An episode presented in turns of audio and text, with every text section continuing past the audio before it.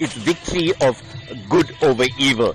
And that is why people celebrate using colors because colors, as you know, give us very, very good perspective of everything in society. So having different colors thrown on each other is giving an opportunity of people to celebrate unity in diversity.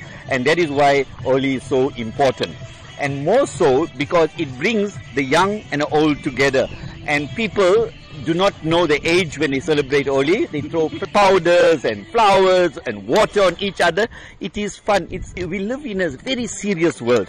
Everything is so serious. Business, work, school, everything. Holi, we reduce ourselves to the child in us once again and we play and be happy. And that's what's so important about Holi. Okay. Is it then important in the South African context to celebrate it here in our country, even though this is an Indian tradition?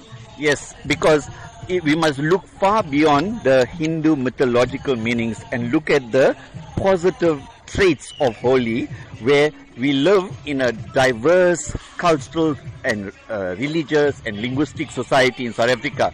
And, and we all living in pockets, we're living in silos. We need to break those silos, come together and celebrate. And that is why the Colors Festival, which is not Holi, but it is a very Western introduction to South Africa and other parts of the world, should be embraced for all what it's doing for bringing people together.